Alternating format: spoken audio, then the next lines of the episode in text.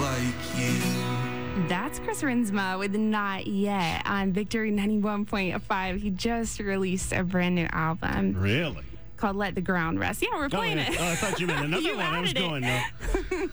No, it was like last week or the week before. Yeah, he we added a it. bunch of songs. Really have loved it. I'm just, I was I was excited. I thought, well, because new songs come out on new albums come out on Fridays. I was going, yeah. a bonus. Wow. That would be really fast. That would really be quick, but I've just really enjoyed him. I love that picture, too, Not Yet. You know, we're talking about mm. Passover, and we're talking about looking at the face of God.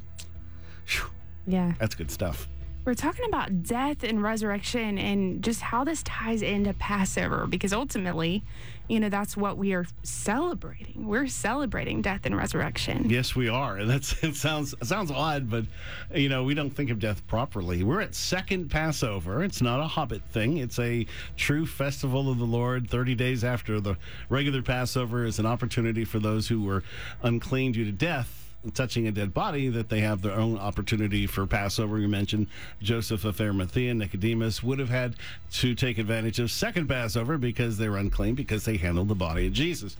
So when we talk about death, we're going to look at who he is, and then we're going to jump into the end times, because that's where there's a whole lot of death then, half of mankind. So mm. three to four billion people are killed in this tribulation period. It's a pretty tough time. Mm. So, and we're going to look at that as it relates to Passover. So let's journey back first, all the way back to Egypt for a moment.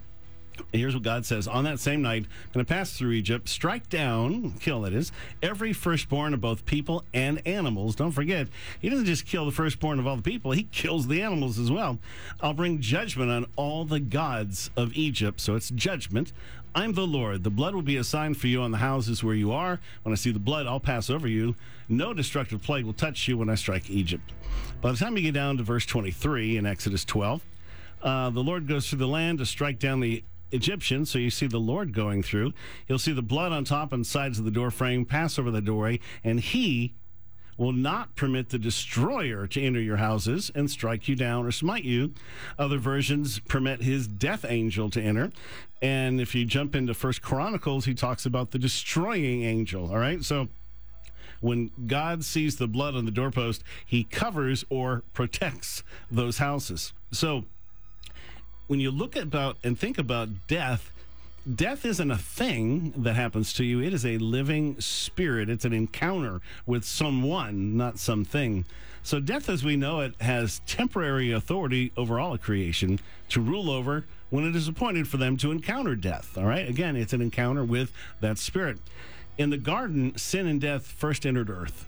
was not did not have access up until then, and it robbed man of his covering of glory. It introduced physical death to everyone, and the shedding of blood was a covering for sin, so righteousness would become their clothing, so to speak. Jesus becomes our clothing, so death is on a collision course with judgment. First Corinthians fifteen says this, but now Christ is risen from the dead and has become the first fruits of those who've fallen asleep. Then comes the end, when he delivers the kingdom to God the Father, when he puts an end to all rule and authority and power, for he must reign till he has put all enemies under his feet. The last enemy that will be destroyed is death, for he has put all things under his feet. In Revelation one eighteen, you actually see it. When I saw him, I fell at his feet as though dead, and he and then he placed his right hand on me and said, do not be afraid. I'm the first and the last. I'm the living one. I was dead, and now look, I'm alive forever and ever. And I hold the keys of death and Hades. I like that verse. Mm. Revelation six. And they looked and saw a pale horse. Its rider's name was Death. Again, it's not a thing, it's person. And Hades followed close behind. So again, you're you're looking at a spiritual encounter here. And they are given authority over a fourth of the earth to kill by sword, by famine, by plague, and by the beasts of the earth. And that's just this encounter is a fourth of the earth. And in the end, you'll end up having half.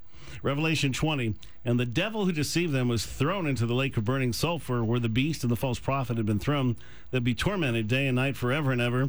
The sea gave up the dead that were in it, and death and Hades gave up the dead that were in them, and each person was judged according to what they had done. Then death and Hades were thrown into the lake of fire. The lake of fire is the second death. So death is always coming to steal, kill, and destroy. The destroyer is always present. His agenda was to ascend the throne of God. Michael cast him down. But what is a throne? There is a literal one, and he is also, it says, enthroned on our praises. So is Lucifer.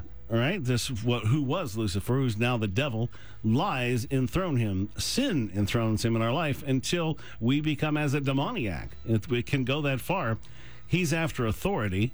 Christians are the highest authority on the earth. We are light. He is drawn to it but can't hold it anymore. He was cast out of the third heaven. So in dying and rising, Jesus placed Satan and death under our feet. And the earth was God's footstool, so he's made it our footstool too.